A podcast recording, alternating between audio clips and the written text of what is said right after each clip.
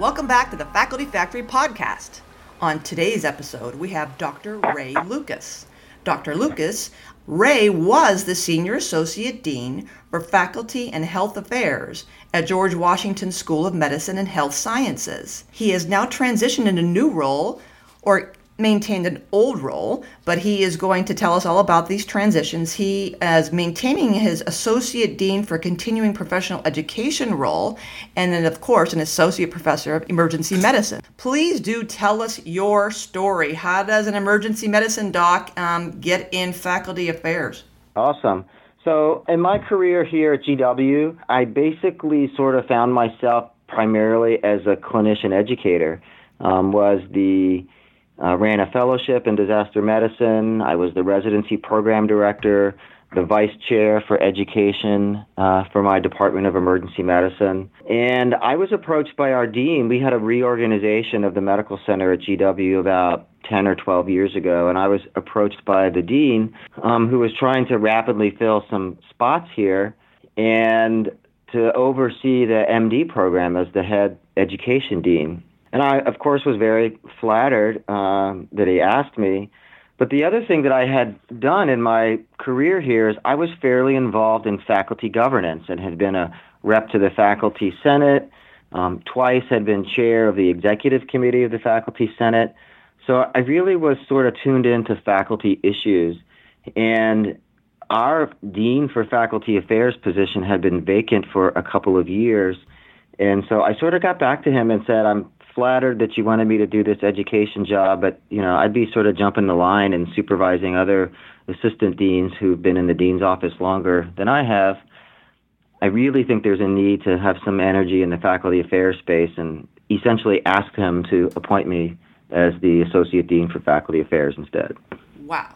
So just hang on a second. How did you well, why was the I guess I'm curious why was it vacant for such a long period of time and was it vacant because they couldn't find someone, or did they kind of just forget about it or think it wasn't important? Why was it left alone for so long?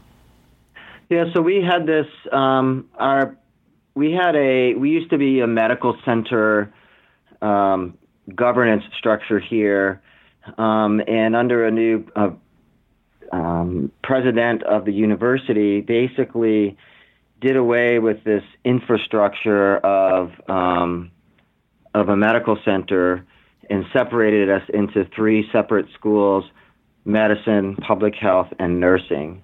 And at, under the old system, the Office of Faculty Affairs supported all three schools. Um, and so the Dean of Faculty Affairs supported all three schools. And so um, then we had a new dean who was just an interim dean, and you know how hard it is to fill spots when you're interim, et cetera. And so it just kind of, you know, the office was, you know, bumbling along and doing stuff, um, but just didn't have the person in place to really pull it all together and, and look forward, you know, be forward looking. So. So you get into the office, so he ag- agrees and pivots and appoints you as the senior associate dean. Uh, did, did you even have any administrative support? Was there any infrastructure or programming, or did you were you rebuilding this like after a big fire? What how did it work? So we, I mean, we had a functioning office. We had an office staff of uh, an executive director who started the same day I did, so who was also new, and three additional staff. Um, and you know the basic mechanics of hiring the university employed faculty and getting faculty appointments for everyone were there. And on the faculty development side, we had a single um, semi-retired um, uh, pediatrician who was basically doing faculty development, which just consisted of a series of faculty development workshops around whatever mm-hmm. topics he could get people to talk about. So there wasn't a lot of cohesiveness there, although you know the basic pieces were there. Right. All right, so you're you're in the in the position then, and how what do you go about doing? How do you build it? Well, the, the first thing I did was really, you know, it was an office that didn't have a reputation for functioning well because it took a long time. We we like, you know, you've seen one academic medical center, you've seen one academic medical center, right. and the right. the uniqueness of GW is that the School of Medicine, the hospital, the practice plan for the physicians are all three separately incorporated organizations. In addition to that, the, the, our Department of Pediatrics is at Children's Hospital across town, again, a whole separate organization. So we, even though we have about 1,200 full-time faculty in our school, only about 150 of them are are employed by the university. They're all else they're employed by other organizations. And so we have this faculty appointment process that was on paper and email and in files and you know and it just took forever to get someone processed through and you had no idea of knowing where anybody was whether it was in our office or the provost office or on the dean's desk or whatever and so it took a lot of um, streamlining workflow, and we actually created a. We worked with a programmer in the Department of RT and created our own homegrown faculty application portal, and basically made a paperless system um, for for the office. Oh, that was probably an incredible win, and really set you on a good course. I'm sure everybody was happy about that. Yeah, people were happy, and you know, it made it a lot easier. And at any point in time, and at click, you could say, "Well, this is what you submitted and you're missing this piece or it went to the provost office two days ago and it should be back, you know, next week or, you know, whereas before it was two days of like sleuthing to see where the problem was even when someone complained. So And then trick or treat, oh, we found it behind somebody's desk. Yeah. Right. See, I'm, I'm weaving the, the trick or treat theme. There were more tricks than treats at that point. See, now was that a, a big lift for the dean to support financially building this this thing? I mean, how do you go about selling somebody? Listen, you got to invest in this. It's going to be good. Versus them saying it's fine, just you know, tighten up the process. How do you sell somebody to invest in that, especially when money's tight? I mean, maybe it wasn't as tight years ago when you started doing this, but how does that work? No, it wasn't. It wasn't really difficult. We already had a, a a homegrown faculty database that worked well that years ago one of our programmers had done. And he's an internal resource. We didn't have to really pay an outside person to do this. It was just a matter of getting on his list on of work products to do or in his workflow. And he built the application module as an add-on to our faculty database so that once something went through, it automatically sort of put them into our faculty database and did away with that uh, data entry function that we had in our office. And that I, just uh, staying on this topic of databases, because we at Hopkins are we're looking at Interfolio and trying to mm-hmm. Streamline and put together all of our systems, which are mostly homegrown as well.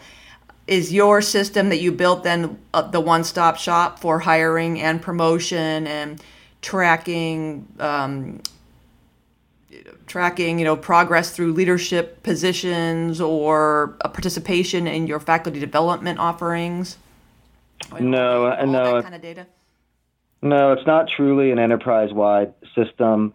We do um, because most of our faculty are not employed right. oh, by us the faculty get hired through the hr platform of whatever organization that they're working for. Mm-hmm. Um, so it's kind of a two-step process.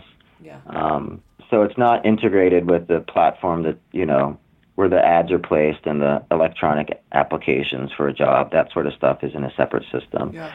But what is nice is we it then when they get submitted for their faculty application to the school, not the not the hiring for the job, but this one, it, it is in a single database. We use the same platform for um, promotion and tenure dossiers and uploading them there. Um, we use the faculty database as a real-time feed to our faculty directory on the website. Um, we use it to track things like faculty conflict of interest and stuff like that. So we've managed to leverage it, I think, to as much as we could, um, but it's it's not enterprise-wide like we would all like to have. But it sounds like it's a, a huge leap ahead of us, that's for sure. All right, so you build this nice system. So then, then what do you do? I think the other piece that I really focused, well, the two other pieces that I think I focused on was there was a lot, and I think this is a common across the country from talking to my GFA colleagues.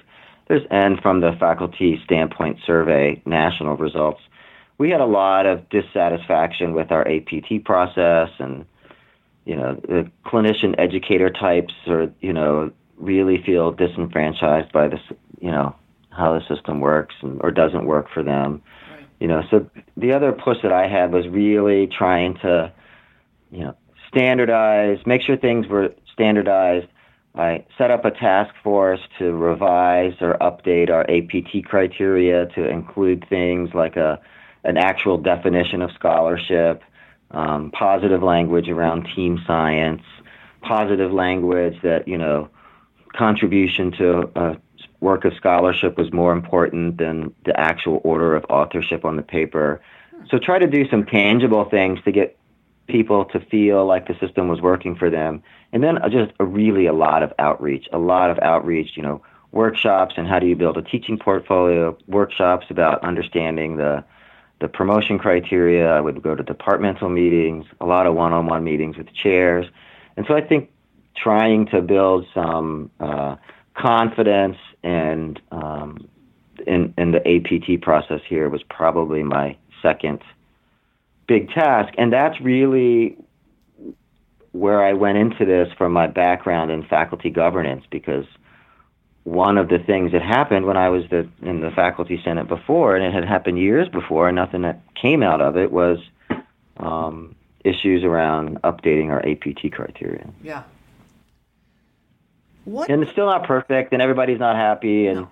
you know, whenever you have an evaluative process of people, and you know, there's always people that are going to feel like, you know, they should have got something that they didn't. But you know, I think we we moved the needle a little bit in a positive direction. Yeah, you you had to, and it sounds like you had a similar maybe experience that I did that you mentioned earlier. That when you start with an office that maybe has either no reputation or a reputation of one of oh that that office is a place you go when you're in trouble, when you mm-hmm. need some remediation or some discipline because something's wrong with you that to, to change that culture and that uh, reputation as being no a place that is helpful and supportive and is on your side is that's not an easy lift, but as you said, it's a lot that just comes down to relationship building. So very like, much so. And I yeah. and looking back, I think probably the best part of this job and the, the faculty affairs and faculty development is the relationships that you make with individual faculty um, and yeah. the thanks that you get. Um, I do a lot. I mean, I'm like everybody else in my position um, around the country. You do a lot of um, one-on-one meetings and encourage people and help them understand how the place works. And you know, you kind of think they're going to get this from their mentor or their department chair, but sometimes faculty just need to hear it from somebody else right. um, before it sinks in, and that's been really rewarding uh, to me, and I've gotten a lot of you know personal satisfaction out of that. Yeah, totally agree with you. What percent effort were you when you first started off in that role, and has it grown or changed until the, your your recent um, shift? Mm-hmm. So I started as a 60% effort in the dean's office with the title of Associate Dean for Faculty Affairs and Professional Development. Oh. And my portfolio was essentially the faculty affairs office, faculty development, and oversight of our CME office. Um, and then a couple of years later, uh, the dean asked me to add some more things on. I added the health affairs function um, because we don't really have a clinical dean because we don't have we don't own our clinical environment here. Um, so then I added I was elevated to senior associate dean, so I became part of his like senior leadership team. Mm-hmm. And in addition to that, I added on uh, managing the relationship with our clinical partners, um, overseeing the office that did strategic planning and accreditation and oh, wow. um, things like that. So it was a it was a, a lot. Um, and so then I bumped up to 80% in the dean's office and still worked about a day a week in the ER. Wow. Wow. That's that's a lot. How did you um, get into that strategic component and that that kind of that twenty percent bump? How did you get that level of expertise, or how were you known as someone that he could hit up to to do that work, or was that just another natural kind of instinct with your governance interests and your your background? Well, I had been part of uh, the team. We had done a strategic plan a couple of years before, and so I was part of the team that helped oversee that. So, so I think I had that experience behind me, and really, what that office did was really continue its. Um, in some places, they're called like an office of institutional effectiveness, or you know, for the CQI um, standards from the LCME, um, does all that sort of stuff. And so, then, and it was a well functioning office with a really smart associate dean who sort of oversaw it. So it wasn't, it wasn't too much of a lift for me to, to do that. I think the, the big piece, and we had a, again a minor reorg when somebody left, um, and somebody need they these this office needed to report up to somebody at the senior associate dean level, and it happened to be me. so it was good. so tell us about your Center for Faculty Excellence. I'm curious about that. Oh, I'm glad you asked. That's a treat, not a trick, yay. and probably yay. happy yay, Halloween. happy Halloween. And if you really want some and that's where you get the really good candy. It's not the you know the cheap stuff. It's yeah. the good chocolate candy we all like to get on Halloween. Is in our Center of Faculty Excellence. So again, one of the things I was able to do and get resources for was to hire an associate dean for. Um, her title's changed a little bit over the years, but currently her current title is associate dean for faculty and organizational development. And we basically became very deliberate around our efforts in faculty development. Um, and we had had this long-standing master teacher program mm-hmm. that was was very well received, and I think we're in our 17th year or something now that, that predated me, and a tradition of these like faculty development workshops that were, you know, sometimes successful and sometimes not. And so we basically, and then we had this growing community of people who were interested in uh, leadership development and in um, educational research and education scholarship. You know, especially the faculty and clinical departments who weren't real hardcore clinician scientists doing, you know, clinical trials or, or biomedical research. And so we wrapped all this up into the Center of Faculty Excellence and its mentoring programs, leadership development programs, all things for faculty related to teaching and learning, uh, established the Academy of Education Scholars, where you have a peer group of people that are doing education research with some support around statistics and study design. Um, and it's been, I think, very successful, very well received. We have physical space for the center where there's, you know, hoteling space for faculty that, you know, are on campus and need to do something for the day. Um, and and not only I think have we really moved the needle and changing practice around better teaching here um, and increased education scholarship, but it's another one of those outward signs to your faculty that we're here for you, we care about you, mm-hmm. we want you to be successful, and this is something that's that's for you. That is amazing. Now, was the the genesis of this center? It, it evolved um, from your you, you said you wanted to be more deliberate with the faculty development offering. So I'm mm-hmm. curious, and when you brought in the uh, this associate dean to, to run these programs, uh, did this was this a result of your work and your your publication, your your 2018 publication in academic medicine on leadership development programs? You did a national survey of all um, leadership, all, all the academic medical centers and medical schools and found, you know, all the competencies and the issues and the, the ways mm-hmm. we we most many of us have these kinds of programs. And so i'm just i'm wondering a chicken egg. Did you think how do we do this? And how so you did the national survey and then you built the center?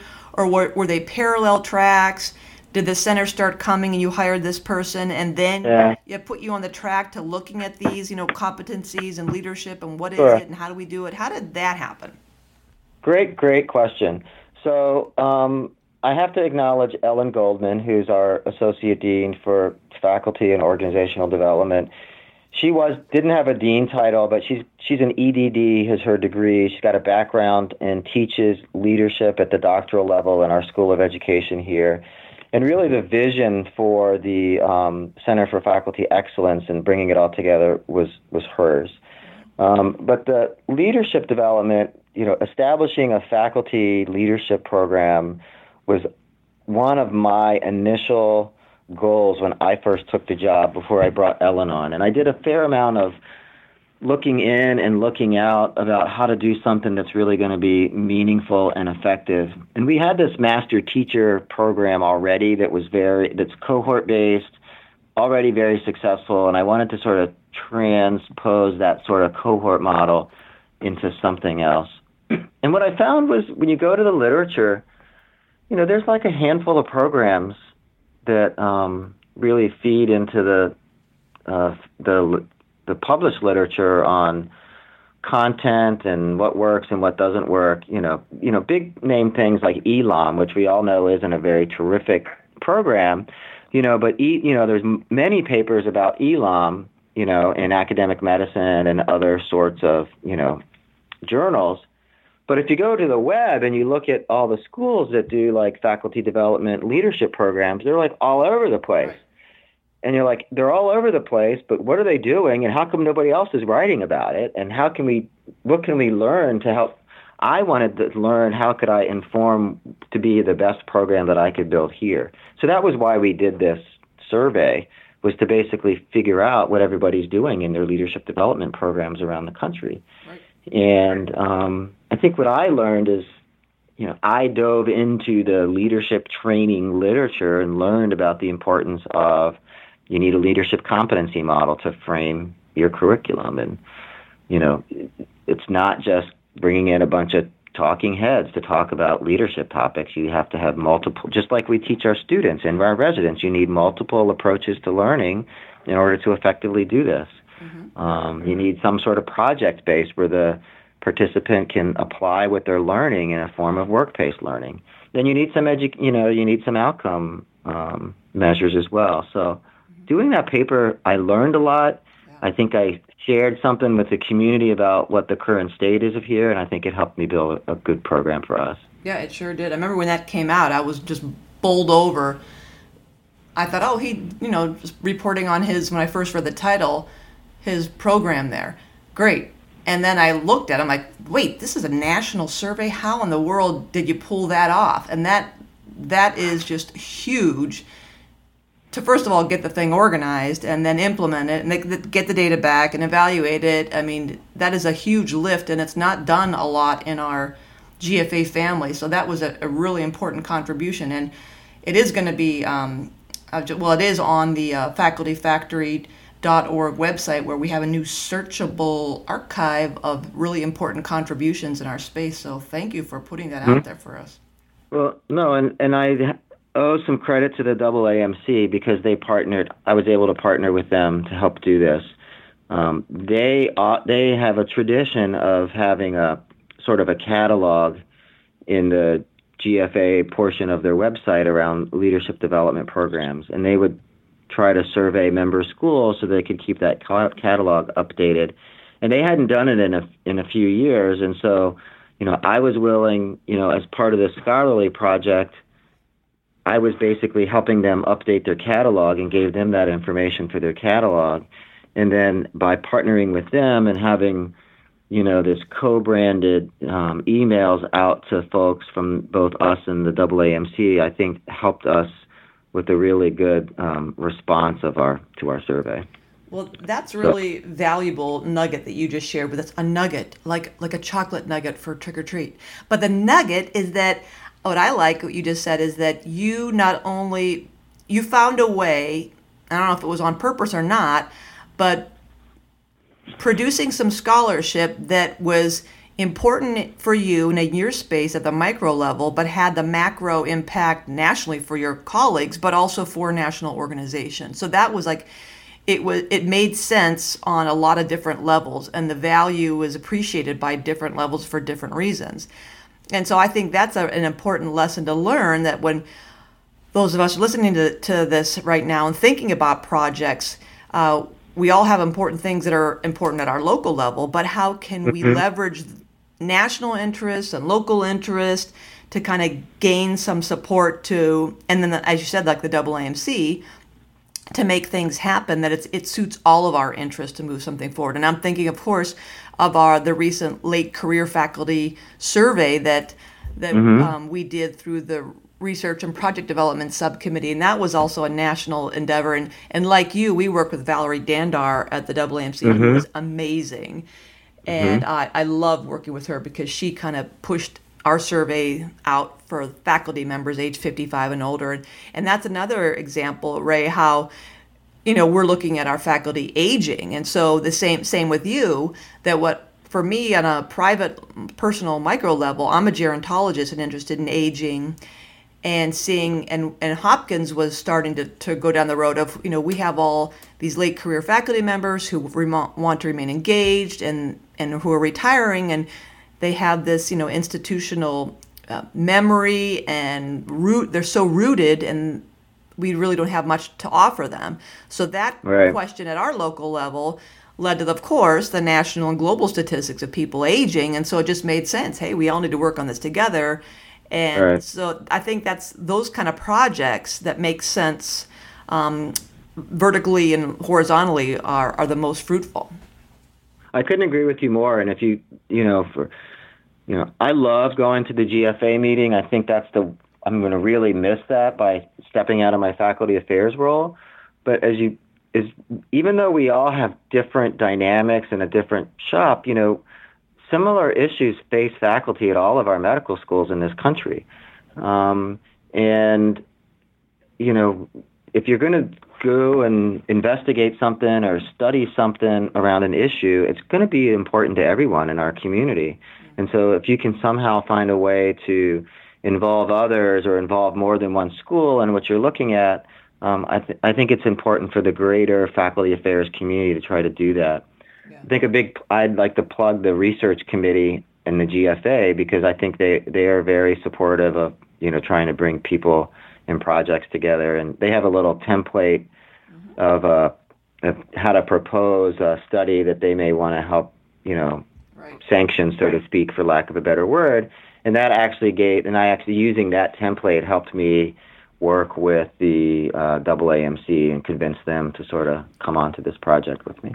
That's awesome. Thank you.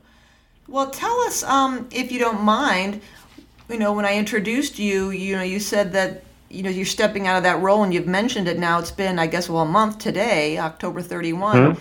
Uh, what what were the factors that were associated with you?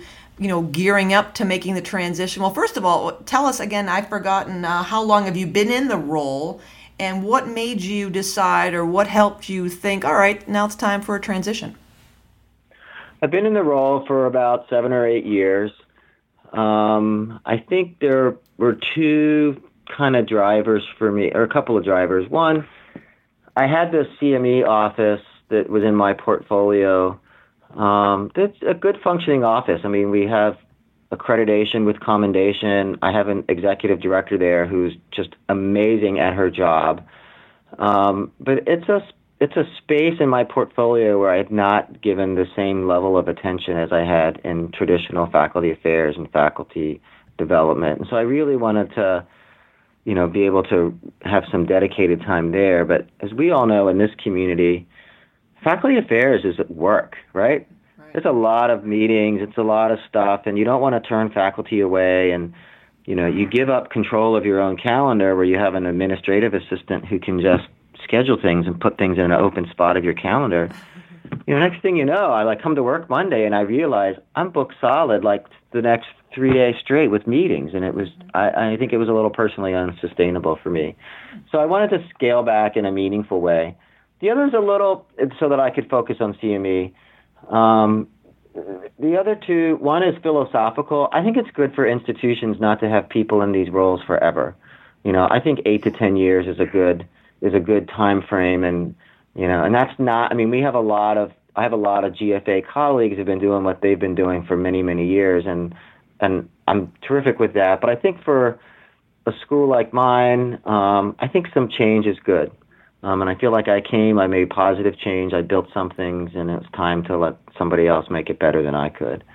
Um, and then the last is personal. I fell into the same trap that in my faculty affairs role I counsel junior faculty on is that I got involved in administration way too early in my career.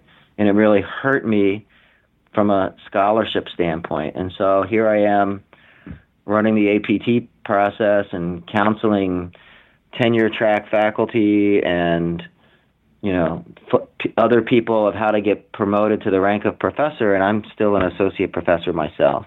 And so I really needed some time to sort of regroup and have a little less on my plate so I can do the things I need to do personally in the scholarship side of the house so I can get myself promoted. Wow. Thank you for your honesty, Ray. That's that's something. Um, I think that's really, you know, some important piece of wisdom there. The eight to ten years kind of as freshen things up and um, minimally acknowledging that you know times change and things change and people change and it's minimally helpful to have people at the table in our offices in our fields of vision who have different ideas and the diversity by all its means mm-hmm. we get can get into a rut of thinking that well my programs are great or my workshops are right. are wonderful I, I hear good things about them and and if we don't have that humility to recognize that there are diff- new junior faculty, new mid career faculty, late career, anybody coming around the, the bend who has a good idea, but maybe don't feel empowered to offer it up because we're, you know, fingernails clawing into and hanging on to and owning and marking our territory. Yeah.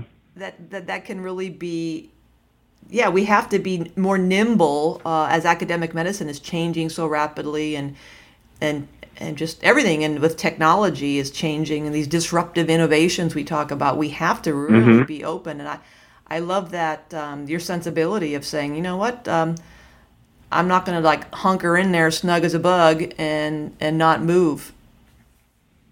That's kind of been my mo for my career. You know when i was the residency director in my department i did it for eight or ten years made some improvements made some changes and sort of created my own position by convincing my chair to make me vice chair of education so that I could then pull up one of my assistant directors into that role and do some, you know, development for them and have them climb up the ladder, um, and then move on to some another way that I could make a positive contribution to my organization. Yeah. So.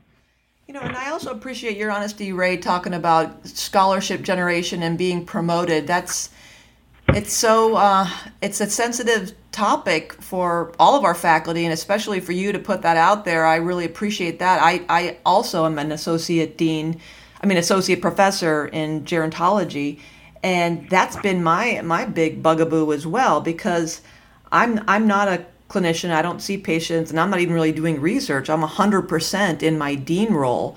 So mm-hmm. that challenge of you know doing research and producing scholarship and that walking that line of being recognized in Hopkins by the faculty as someone who's got some credibility and some chops. It's hard walking that line from faculty saying, okay, you get me, you understand me because you're in the same game. And so I feel also uh, that pull of, you know, I can, uh, I'm okay with the junior faculty and the junior leadership programs, but it, there's a certain bar where, you know, the, the tenured full professors have the eyebrow raised looking at me like, you know, how many R01s do you have? And how many hundreds right. of publications do you have? And when was your last Nobel? Uh, then I kind of feel like, eh, never mind. It's just me. I'm just, don't mind me. But that that is, that, um, you're uh, talking about that is, is something I think that a lot of us and that's why in the research and project development subcommittee we we tried to put that workshop together and it was a pretty successful workshop i think in mm-hmm. chicago uh, h- helping our friends in the gfa world mm-hmm. at least think about how to produce right. scholarship and how to do research and how to do program evaluation all the while recognizing that just what you said ray uh, just like our faculty there, we don't have chunks of time dedicated to, to do this and a right. lot of the work especially in our field is not certainly not amenable to randomized controlled trials, and we don't have a lot of labs sitting around of people who will uh, help us collect these data and do these projects. So it's it's tough, Right. and I and I applaud your honesty of saying, you know what, no, this is um, I'm tapping out, and I'm going to do what I tell my faculty to do. Right. That's that's pretty much it. And you know, we and for me, I think it's the reality is is as you move up, and if you want to do more um, in the world of academia, you know, scholarship and rank are kind of the currency of the realm. Um, and you know, I think I don't think I would want to be a dean of a medical school, but maybe I would like to be a department chair. And I don't think I'm going to be hired as a department chair or competitive in a search I, as an associate professor. And does it mean I couldn't do the job? No, I think I could totally do the job. But you still need the credentials that are going to get you in the door. And that's the piece that people, you know, I think forget about. And I think where I, in my own personal professional journey, probably got off track a little bit and, you know, see that it's, that it's time to get back on. Good for you, and I know you're going to do it. Yeah, I'm looking forward to it. It's actually kind of fun being this past month being a little more integrated into my department because you know that's where my professional identity is anyway, and I still continue to be clinically active, so that's good. Yeah. Well, this has been a great conversation, Ray. Is there anything you'd like to leave us with before we go out to, to do some trick or treating and celebrate the Nats?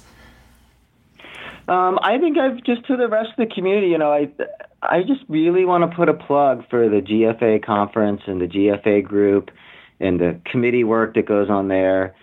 It is if if you are listening to this and you're not involved in the GFA or not or only peripherally involved, would really encourage you to do that. I think it's a wonderful organization. They do so much for us as a as a community of people that do faculty affairs and faculty development, and um, I think it's it made my life easier and certainly helped my successes in, in this role. And I think if, if you're not if you're not going to it or being part of it, you you really should.